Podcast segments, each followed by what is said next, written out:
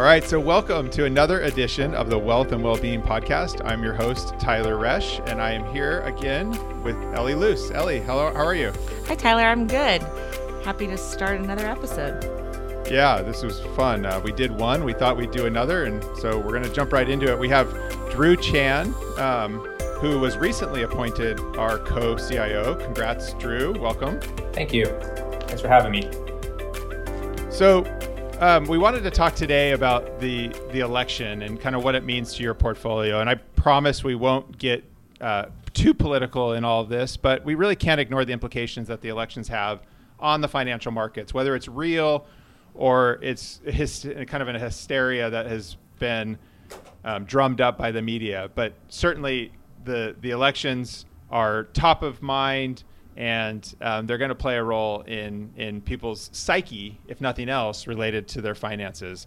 Um, so this year, we have two very different candidates. Um, it seems like every year we sort of have this polarization happening, but this year it's it's it's unique, it's different. Um, at least that's how it feels, where they have kind of like a different outlook on the United States, and particularly as it relates to people's wealth.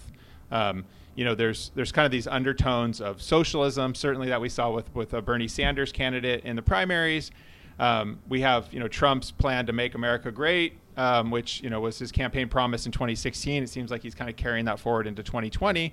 But as it pertains to finances, we, we have two candidates that have presented two different plans for how they view, or certainly it shows how they view wealth in America. So maybe you can briefly just touch on which Uh, how each candidate kind of represents themselves as it relates to finance and, and the investment world at large. Sure, Tyler. Uh, there are definitely some large uh, ideological differences between the two candidates, uh, specifically as it pertains to taxes and regulatory issues, alongside fiscal and monetary policy, foreign economic policy, and domestic policy. Uh, at a high level, as it relates to the investment world, we kind of know where President Trump stands. He favors less regulation as well as lower taxes, both on the personal and corporate side. Uh, he's also taken a unique approach of putting the United States first when it comes to trade, um, and has been really critical of multilateral trade agreements, um, and hasn't been afraid to use tariffs as a tool to negotiate, uh, and even as a negotiating tool with uh, what we consider allies. Uh, that's a stark difference when you think about what former Vice President Joe Biden is really looking at to do. Um, What he's trying to accomplish is actually reinstate greater regulation, uh, very similar to what we saw during President Obama's administration, uh, which focused on climate change, uh, which you know definitely affected the energy sector, uh, banks, uh, the financial sector, as well as prescription drugs and technology companies. Uh, he's also calling for a variety of higher taxes versus lower taxes, specifically on high-income earners, uh, and thinking about new payroll taxes, you know, changing the cap gains, as well as higher estate taxes and capping deductions. Uh, on the corporate side, you know, he'd like to bring back the corporate tax rate back to twenty-eight percent uh, from today's twenty-one percent level, uh, and has started to push the increase of federal minimum wage to fifteen dollars. Uh, and on the flip side, in terms of multilateral trade agreements and tariffs, I think Joe Biden's going down the opposite path of President Trump. You know, he'd like to re, re, re-engage the U S with a lot of our trade partners. Uh, you know, think of NAFTA two point oh, aka the U S M C A. Uh, and reduce tariffs uh, as a, using as a tool with our allies. Yeah, so it sounds like they're sort of drawing the line in the sand uh, along along tariffs and, and taxes.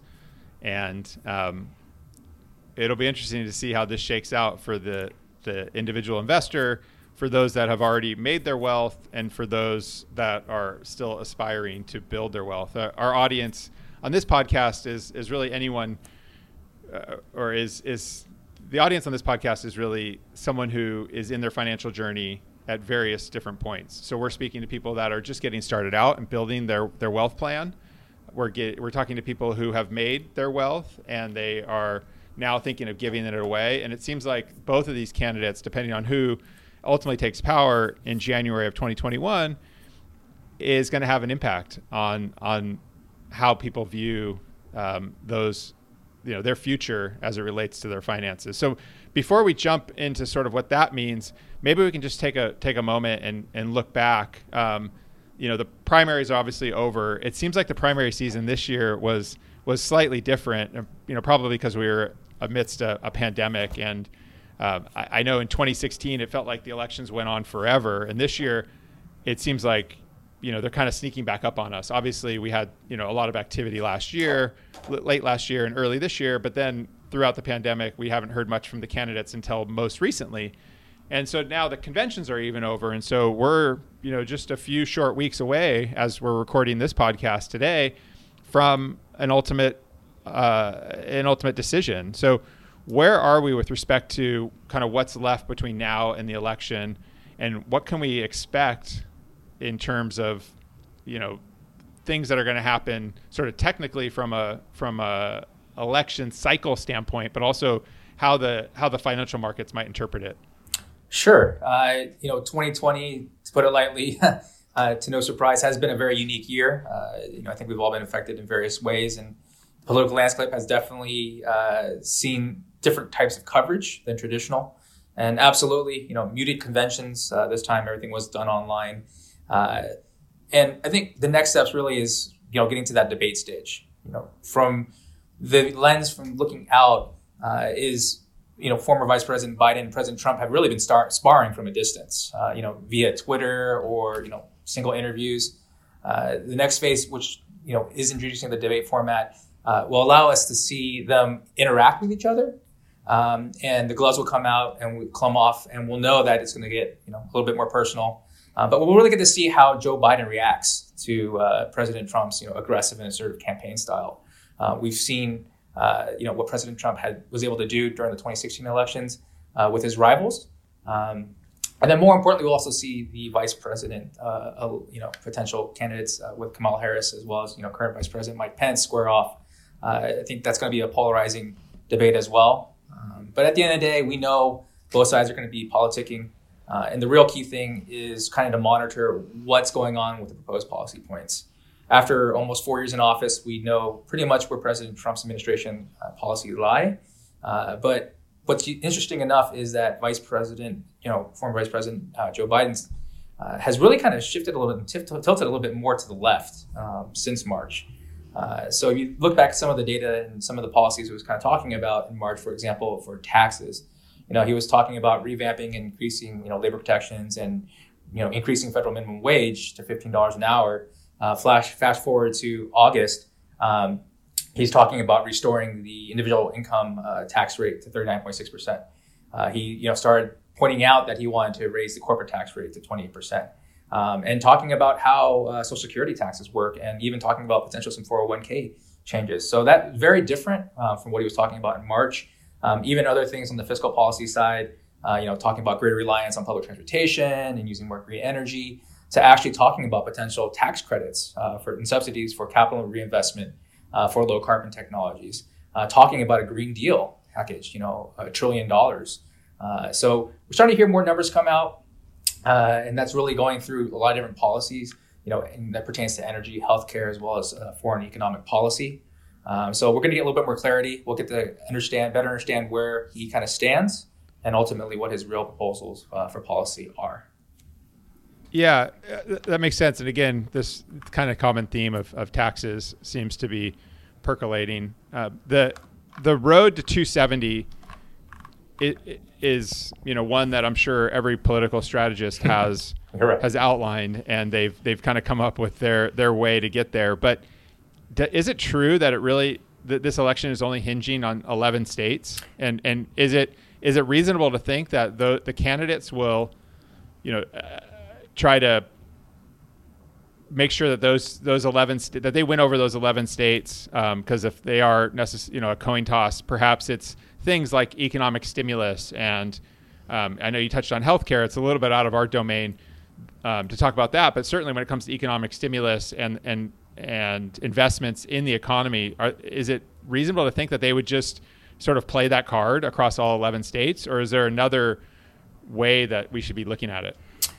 I mean, the way it kind of boils down right now is it looks like there are eleven battleground states, uh, which account for about one hundred forty-three electoral votes. Um, now, one thing to note, we all know uh, the blue wall famously collapsed in uh, twenty sixteen. So it's hard to take, right. you know, everything for granted, but we pretty much know that the coastal uh, states uh, both on the West and East Coast, uh, you know, will lean a certain direction. And we know the bulk of uh, Middle America will tend to lean a certain direction. Uh, so really, you know, right now, those eleven battleground states are the highlight focused, you know, starting really with Florida, then Pennsylvania, Ohio, Georgia, Michigan, North Carolina, Arizona, Wisconsin, Iowa, and then uh, some unique situations between Nebraska and Maine, uh, where, you know, their electoral votes aren't a winner take all. Um, so there's some, that might be as small as that, one or two electoral votes. Um, we know it was very tight in twenty sixteen, um, but, you know, those those are the battleground states that I think uh, both parties will be really focused on. And are there like companies that that represent those states that are, you know, publicly traded that the that we could see the the candidates, you know, kind of pumping up? Because, you know, if, if if we're if we're talking to finances and we're talking sort of the investment side of things, obviously, you know, Trump has been unabashedly in support of uh, talking about how the markets have done. I mean, he'll get up and talk about coronavirus, and his opening remarks will oftentimes be about the markets. And so he's clearly put that out there as a success story in, in his view. And so as, as, as an investor, do you look at what these two candidates can do for companies that are domiciled in those states or that represent those states, whether they be states that are, you know, ag focused or manufacturing focused or tech focused? Uh, I think both candidates will probably do something along the lines of that and focus on uh, both the, you know, the companies as well as the individual, uh, you know, voter. You know, for example, I mentioned Florida first and foremost with twenty-nine electoral votes, uh, key battleground state. Uh, you know, their economy is heavily based on tourism. Um, so reopening the economy is going to be a major advantage for them uh, to, you know, get back on their feet. Uh, at the same time, a lot of their voting base uh, are retirees. Uh, they're living in a, uh, you know, state exempt uh, income tax state. Uh, and so for that constituent, uh, you know, finances, individual finances are very, very important. Uh, at the same time, the next, you know, state on the list is Pennsylvania, uh, where, you know, think about coal county country has been devastated over the last few decades. Um, right. And, you know, I think that's a structural shift uh, that will continue to change, you know, as uh, renewable energy, you know, gets more and more traction. Um, but we saw in twenty sixteen when President Trump kind of went to, you know, coal country, and, you know, trying to revitalize the fossil fuels. Um, he has, to a certain extent, um, you know, pushed uh, fracking and uh, really allowed the United States to be a energy producer and exporter. Um, so that's definitely going to be the case, uh, you know, Midwest, uh, you know, some manufacturing there as well. Uh, but it is a delicate balance. Uh, you know, each region, each state uh, has a unique uh, base for, you know, local companies as well as uh, personal balance sheets. Yeah, that makes sense. And, and Elle, I promised the audience that we wouldn't get political, so I'm sort of trying to thread the needle here, but um, it's so fascinating. And obviously, Drew has a wealth of information about um, where each candidate stands. The other question I have, just kind of related to where the current situation where we find ourselves in the current situation is on election day. So, you know, obviously in twenty sixteen, there was, you know, some activity to say, to put it mildly, um, on the day before, the evening before, the night before the election, as it related to the financial markets. Are we going to expect something similar? Um, and and what are what's kind of the best case scenario in terms of knowing when we're going to have uh, a winner? I think that was two thousand the two thousand election when we had the hanging Chad and we didn't know a winner for, was it a few days? Yeah, uh, it, it, the market's already been pricing in uh, additional volatility. Um, we've seen an increased okay. uh, activity in equity hedging, for example, via the options market, uh, specifically for November. Um, and you're absolutely right. twenty sixteen uh, was particularly volatile, uh, especially if you as you track the futures market, uh, you know, declined, I think, past eight fifty and then rallied back hard. Uh, and then kind of was off for the races. Um, so it, it's always a good lesson on not trading on emotions. Um, and it, it was always a good reminder, too, that, uh, you know, a lot of the data, uh, even though it initially may look poor or you may feel one way or the other, uh, it takes time for the market to actually digest that information, um, for policies to actually, you know, be presented, uh, which policies actually might get enacted or higher chances of getting enacted. And ultimately, what does that mean uh, for the underlying economy and companies? Yeah, I think that's such a good, you know, uh, axiom for our audience is just not to, not to trade on emotion, certainly, but also to to look at things with a more a longer term perspective, which I think is what you're hinting at. Um, and it's a nice segue into where I'd, I'd like to continue our conversation to talk about the the historical context of what elections have meant for the financial markets, because there's obviously a lot of data on it. And if you were to turn on the news, you would think, okay, there's two camps. You know, there's my team, there's the other team. I'm going to invest along party line. I'm going to invest where my political party lines are taking me. Um, and that's not always the best strategy either. So maybe you can just talk about what it's like, you know, what historically we've seen from having an incumbent in the race, and, and what do we know about how markets react when there is an incumbent in the race? Sure, Tyler. Uh, yeah, markets tend to like it when an incumbent is in the race. Uh, it's typically they're trying to get reelected, um, and they're pushing stim, you know, policies to really stimulate the economy, as they well know that many voters uh, look at their own personal statements and balance sheet and their net worth as a measuring stick. Uh, you know, for the last four years they were, you know, saw that grow. Uh, typically, that was a, a vote of confidence that uh, the administration, uh, you know, was helpful for them. Uh, and at the same time, if it was down, you know, they could be viewed as a detriment. Uh, and another reason why uh, markets tend to like incumbents is that it actually takes away some of the uncertainty. You know, it's kind of a recurring theme uh, today. It's even more important today. Uh, you know, the market really appreciates transparency uh, and understanding of, you know, what's going on in terms of rules, policies, you know, transparency in earnings of companies, for example. Um, but when it comes to, you know, an incumbent, they they already know uh, what this, you know, this president has done for the last four years. And typically, the policy changes don't shift dramatically um, in the second round. Um, so, you know, when it's two brand new parties really trying to compete for the, the spot, uh, the market really is uncertain, you know, of what the outcomes are. They could be more dramatic. In this case, uh, they already know one set of the rules. Uh, and if that incumbent is reelected, you know, the rules really don't change too much. Um, and they only have to focus on, you know, another set of rules versus, you know, two whole new sets. Yeah, that makes sense. And it's another good axiom for the audience is, is when there's uncertainty, the markets tend to tend to react uh, unfavorably, which is which is totally understandable. And the transparency you talk about, you know, probably just doesn't exist with these. Um, the, the lack of transparency that you talk about doesn't exist with these candidates, because we, you know, we have a career politician in the race who's been in office before, and we have Um, Trump, who we've seen, you know, at least three and a half years, almost four years of now. So it's it's pretty clear what we're getting. So I also read that um, what you shared recently was was about the forward returns following an election. Um, can you touch a little bit on that? Because that was fascinating to me, that the, that the the forward returns are, are typically favorable, yet There's only been, and there's only been a few different scenarios where they haven't been, yet they've happened in our, you know, certainly in our lifetime, but even more in our lifetime than it's been happening. It's happened in the last uh, couple periods following an election. Yeah, it's it's very easy to fall into uh, political noise and, you know, looking at policies as detrimental to both growth as well as uh, corporate earnings and, you know, valuations and risk assets. Uh, but actually, if you look back uh, to nineteen thirty-two. The average four-year forward annualized return of the S and P five hundred after an election has been nine point three percent. Yeah, that's fascinating. And only only three, uh, you know, out of the twenty-two uh, since then uh, have posted negative results. Uh, and actually, you know, the largest one with negative results was uh, nineteen thirty-seven uh, during, you know, the height of the Great Depression.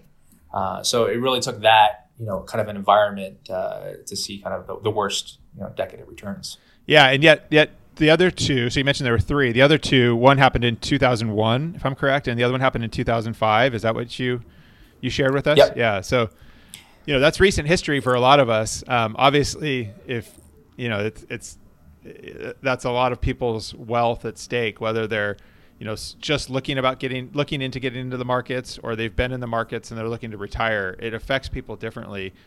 Is is You know, obviously, being a prognosticator of this kind of stuff isn't necessarily the the best uh, use of your mental capacities. But just for the audience's uh, benefit, you know, if are the are the pundits saying one thing, and the or is there is there sort of a dialogue going about on about what happens um, post election to the markets, or is it is it are we just too focused on November third right now to even think that far ahead?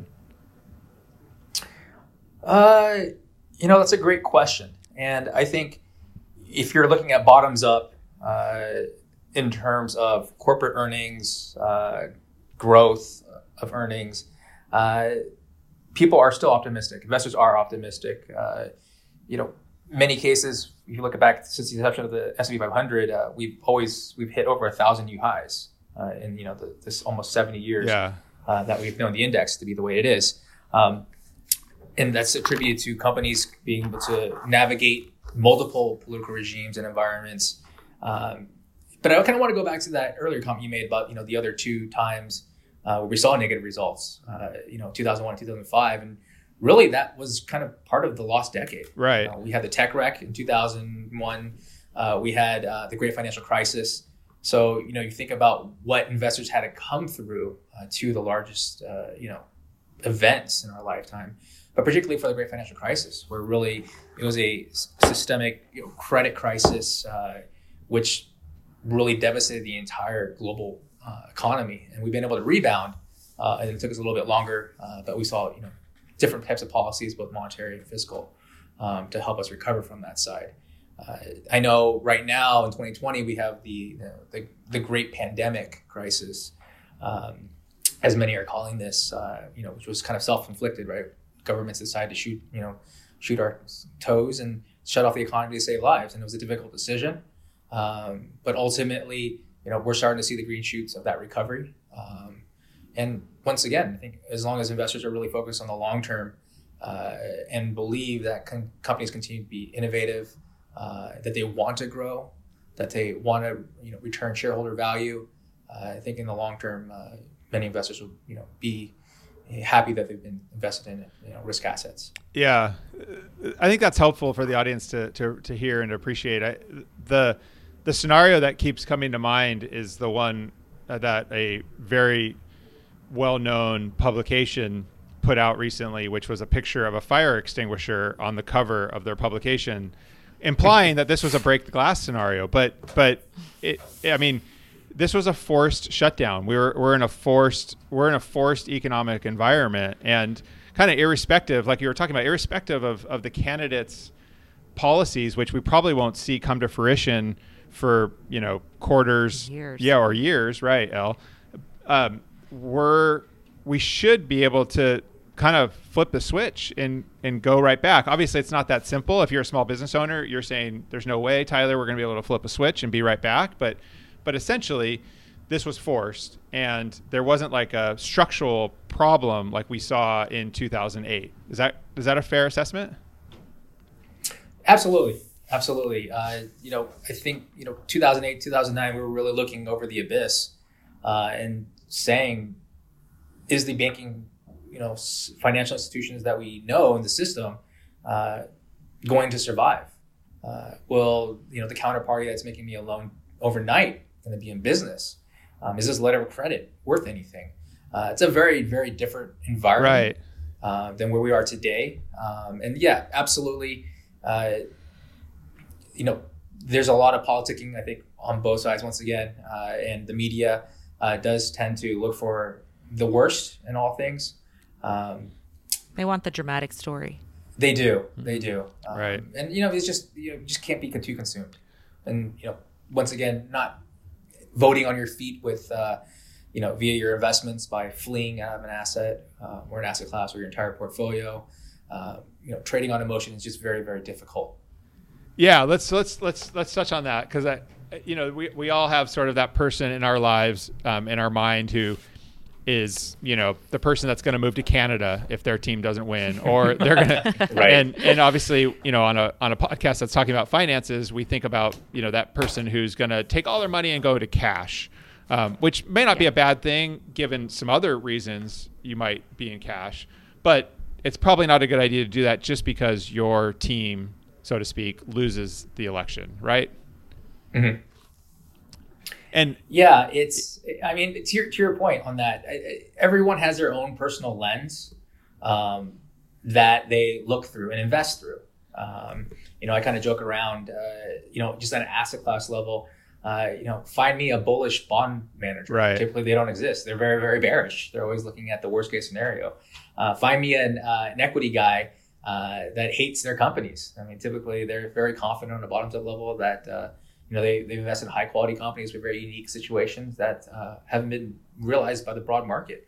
Um, and it's very important to kind of play Switzerland sometimes on that. Um, you know, as a great example, uh, you know, we're here based in Southern California, and I think a lot of us are touched via real estate uh, on a personal level. Either you you, you rent some, uh, a house, or you own a house, or you own maybe commercial property or multifamily. Um, through the downturn when things started to get shut down, um, you know, I would speak to many clients who would own second or third uh, properties as investment properties or commercial properties, multifamily properties. Uh, and each one you talked to had such a unique lens on that. Um, you know, some that had uh, maybe were in downtown L A uh, did see difficulties. You know, they saw forbearance. They had to give forbearance to some of their their renters, uh, and you know, dramatic low levels of uh, you know rent payments. You know, to the tune of maybe sixty or seventy percent. Right. And so, in their lens, that the entire real estate market is going to collapse uh, because you know their properties are only seeing sixty, seventy percent of you know rental income come through.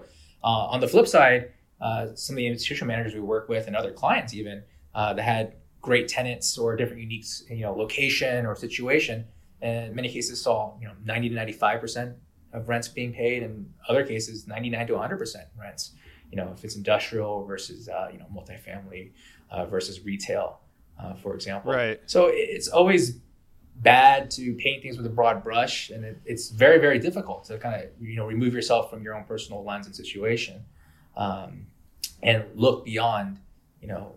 you know, with the pain points that you're feeling. Yeah, it makes sense. I mean, it's one thing to check a box and say, I don't want to invest in tobacco stocks, or I don't want to invest in, you know, a certain, mm-hmm. a certain sector, but it's another thing to take a, you know, relatively knowledgeable retail investor and convince them to not think about the doom and gloom scenarios that might be populating their Twitter feed, or that might be in their trade publication. They're, you know, they're they're sort of looking at it through their lens, like you alluded to, and you know that perhaps doesn't speak to the broader market. How does First Foundation Advisors overcome that with, with some of the investors that, that we deal with? You know, our our investment team kind of tries to block out that that noise, yeah. daily noise. You know, be it market noise, you know, political noise. Um, You know, there's kind of two ways to look at it. You can overanalyze things, and in, in our, our industry, we call it, you know, analysis paralysis. You know, you just get so much data dumped on you. You're trying to filter out through, make a decision. You end up doing nothing. Uh, on the flip side is that you make that quick emotional uh, move. Um, once again, could be, uh, you know, difficult to time. Um, so it's, once again, trying to figure out and balance the long term as well as the short term. Um, so short term, you know, we think of things of, in terms of tactical, uh, you know, and our tactical, uh, you know, time period really is twelve to eighteen months forward looking. Uh, and then our long term views is, you know, over the next decade. Uh, so what we're really trying to capture in the, over the short term of those twelve, eighteen months is that we understand if you make a, if you try to day trade, you, it's pretty inefficient, uh, especially if you're in a taxable account. There's a lot of tax friction um, as you, you know, rotate your portfolio and reallocate. Um, so, you know, thinking about what the market is giving us in terms of opportunity um, is, you know, typically where we start saying over the next twelve, eighteen months is something, you know, massively overpriced or misunderstood or underpriced, um, and where our valuations and ultimately where can we shift? Um, because what we're what we're trying to do is not create a binary outcome. Um, you know, we want to try to build a, a more uh, lower volatility, uh, a more consistent, uh, you know, result. Um, I think when you're trying to seek those binary outcomes, you know. all or in all, you know, all in or nothing at all. Um, it's just market timing, and you know, it's very, very difficult to do it consistently. Yeah. It's, it's that notion that you, you know, seem to always espouse, which is you, you want to capture, you want to capture upside, but you want to also protect against the downside. And, and that's, you know, I think it's, I mean, for someone like me, I, I can simplify it that way just because that's how my mind thinks. I know there's a lot more of a sophisticated approach, but when you boil it down to that, I mean, I think that's, you know, everyone's going to come out and say, yeah, that makes sense. I don't necessarily need to ride the highest of the highest crest of the wave to if it's going to expose me to the deepest trough. Yeah, we're, we're also in a unique situation, um, given, you know, what we've gone through, first with the G F C and now with the coronavirus. Um, as we know, central banks are being anchored to zero. over the next few years. Um, and what that's really done is caused uh, interest rates to collapse, and investors now uh, are being forced to seek uh, riskier assets to generate even just yield. Um, so, you know, two thousand seven, you could find cash money market paying you five percent. Uh, you know, cash is back at zero. So the the hurdle rate is different. Um, and, you know, I think investors really have to really kind of reassess that, uh, you know, sitting out in cash, you know, a decade and a half ago, you know, your, your downside wasn't too much. Uh, but today, you know, your once inflation does start to kick in a bit, I mean, it could be a few years out, um, but it could be a you know, pretty punitive in the long term. So, you know, near term, if you're being a little more cautious, you know, I would say tactically shift uh, uh, or tilt your portfolio, um, but you know, making that binary decision. Right, and uh, and kind of irrespective. That crystal ball's hard. Right, and and irrespective of who wins this election, um, it doesn't sound like the the candidates um, have the the candidates that have an approval rating that is, you know, maybe one third or or a little bit more than one third of the population, they the markets still seem to do okay in spite of that. And in fact, I think you even share that when the candidates have a lower approval rating, the markets tend to outperform when they have a higher approval rating, which is a little counterintuitive. It, it's definitely counterintuitive. Um, and it's it's interesting because, um, you know, it kind of goes back to the market enjoys transparency. Uh, it, it enjoys knowing what the rules are. Mm-hmm, right. Um, so if you think about it, uh, typically when there's low approval ratings, um, there's a lot of gridlock. Yep. Um, we know how the the uh, our federal government works in terms of uh, Congress. You know, every two years, you know, a third gets you know set up for elections. Uh, nothing, the government doesn't shift all in one day. Um, it takes time. Uh, in many cases, even then, you know, we saw the Republicans have control, full control in twenty seventeen. Um, and ultimately, their you know tax change uh, bill um, was a, diluted from and delayed from what they initially wanted, um, because they had to appease all parts of uh, you know the, the, the their parties. Um, so I, I think it's definitely difficult uh, in that sense. Uh, and you know, interesting enough, uh, if you look at the data, the presidents who have had you know, a greater than sixty-five percent approval rate since the nineteen fifties, you know, they've only returned about five point four percent per year. Uh, whereas, you know, if you were in that thirty-three to fifty percent approval rating, which seems pretty bad, um, you know, that's been the highest one. Yeah. Uh, pretty amazing to see that, uh, you know, about fifteen point three percent gain per year. Um, and that's pretty normal. That's actually the, you know, thir- about thirty-seven percent of the time, uh, you know, you have a, an approval rating that's pretty low, sub fifty percent. So it sounds like the market's like uh, the checks and balances built into a to a stable democracy as well. So trying to make everyone feel better. That's right.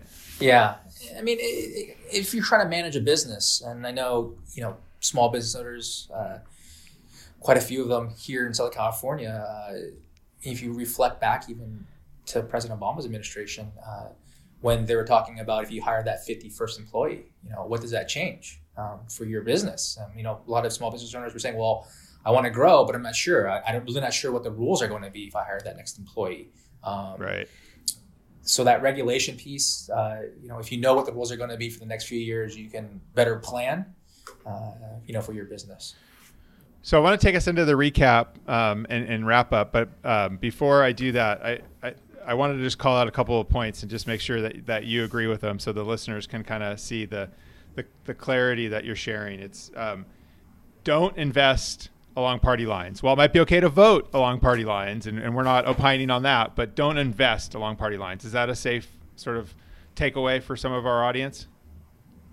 Yeah, specifically if you're trying to uh, have uh, you know, the full full my team only. Right. You know, it's rare that it occurs, um, and it doesn't stay too long. Um, so you know, your alternative sitting in cash can be pretty detrimental. And then the other one is around transparency. So the markets like transparency, they don't like uncertainty. And as long as you're investing for the long term, you're you're in a much better shape than if you're trying to time things on a daily, weekly, or even monthly basis, it sounds like. Yeah, there's always going to be a wall of worry of some sort um, in any environment. Uh, and it's like once, like we said earlier, you know, you've got to sometimes block out that noise and look long term and see the fundamentals are there or not. Perfect. So I'm curious, just as a wrap up, where were you the night before the election results on um, on twenty sixteen, before that, that next day when they announced the winner? Because the future markets uh, were going bananas, right? I mean, they were the, the, the floor fell out, right? Yeah. Uh, I, I vividly remember this because uh, I had actually hosted a uh, team building bowling event in downtown L A. Nice. Yes. Um, and, uh, you know, sad to say, I came in second place uh, that afternoon to one of my colleagues. Yes. Uh, quite proud of my bowling uh, skills. But uh, a few of us were gathered at dinner at El Cholo uh, across the street from Staples. And as the election data started to come out and we saw the collapse of the blue wall of Michigan, Pennsylvania, Wisconsin, um, you could see uh, the conversation in the restaurant started to pick up uh, that, uh, you know, Trump Uh, you know, might actually win this. Right. And, you know, pulled out the phone, started looking at futures markets, uh, definitely started to plummet. Um, and, you know, the conversation around the table, you know, really was talking about, oh my gosh, you should be selling. Uh, this is going to be so bad. Uh, and, you know, I, I remember vividly telling colleagues that, hey, look, there's still too many unknowns. We don't know what's actually going to be real or not. Um, you know, I always like to think about things of, you know, odds, you know, statistics. We're in the business of statistics. You know, policies likely to be implemented versus policies that may or may not be implemented versus policies that are kind of a, you know, a pipe dream. Uh, you know, then very, very highly unlikely, you know, to become law. And I think that's the part separating, uh, you know, emotion um, versus kind of what's what's the end deal uh, is so imperatively uh, important. Um, you know, I remember same thing when Brexit occurred. Right. Everyone basically said, well, you know, England's going to fall off the face of the earth. Um, they're going to go back to, you know, what they were a few hundred years ago. Right. Uh, and, you know, clearly they aren't. Um, now, as they get more transparency, and we know they're still go- going through Brexit, um, negotiating the deal there.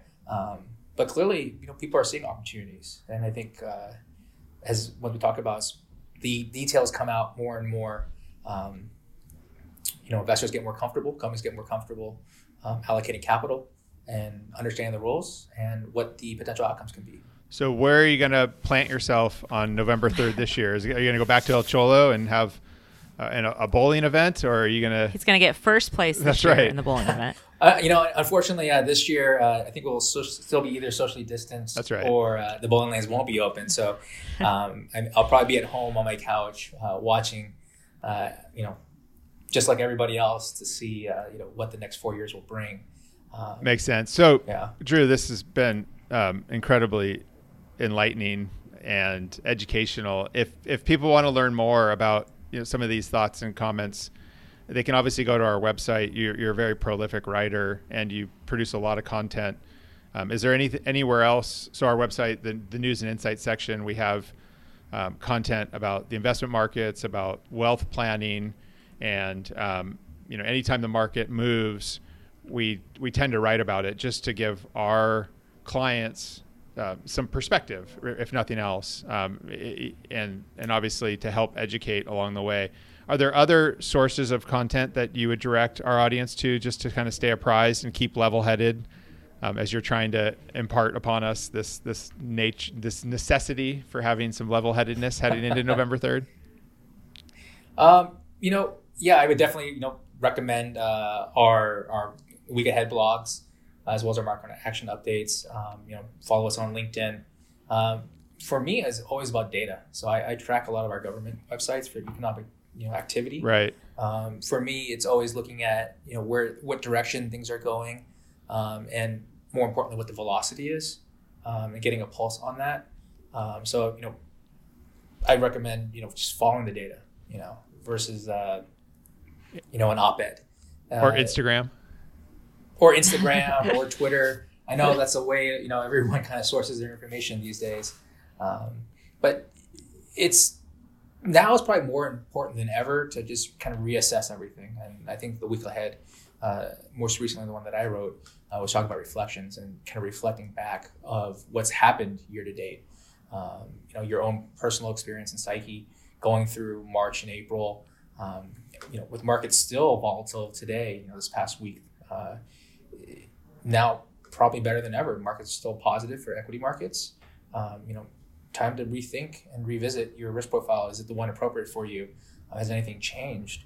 Um, and then ultimately tilt as needed. Um, you know, we're not saying get out completely out of everything um, or pile in one hundred percent at the same time, um, but really try to understand what you're trying to accomplish on the long term.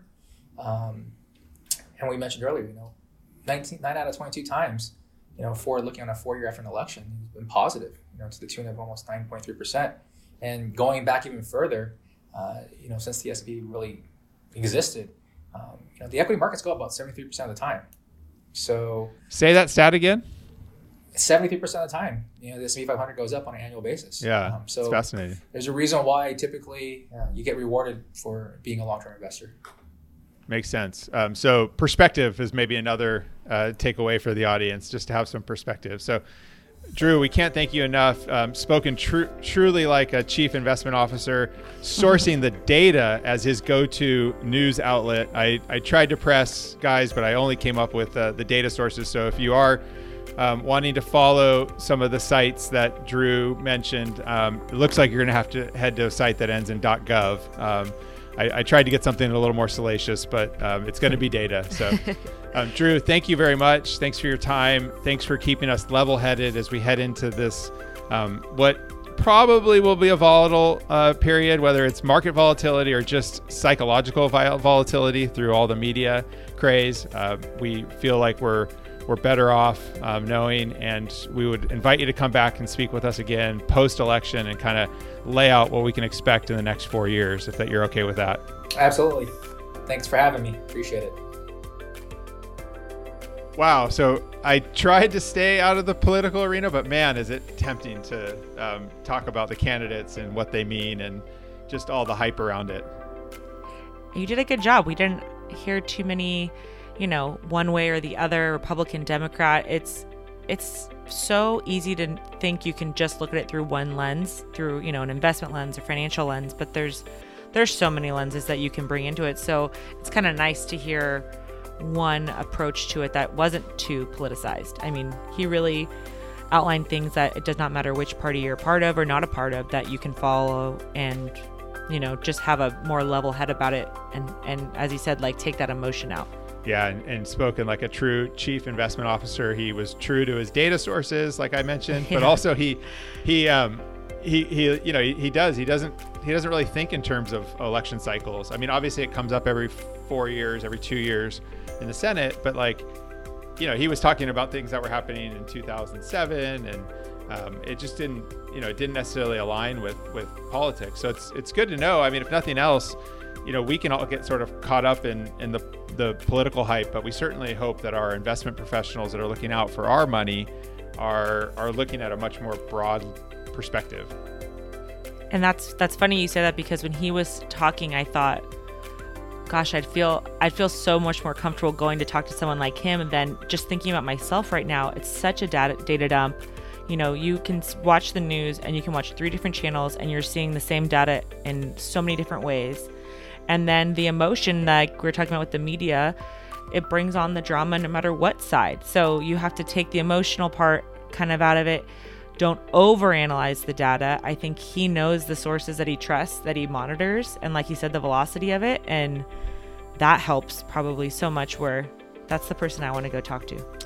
Yeah, for sure. Well, we definitely, it sounds like we ha- we have to have him back after the election so that he can help frame our thinking.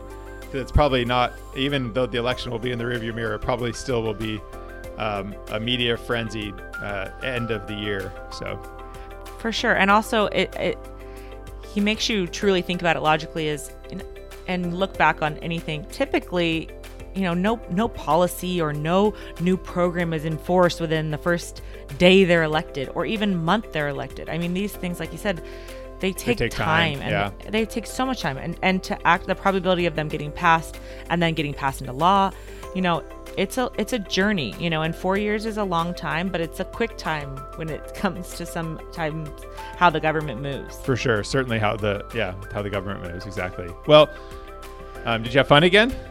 I did. Yeah. Episode two was a success for me. I like uh, hearing about a different lens of, you know, the politics, and from someone that knows it very well. Uh, and Drew did a great job. Well, let's do it again. Let's see you soon. All right. Thanks, Elle. Of course. Bye. Thanks, Tyler. Bye.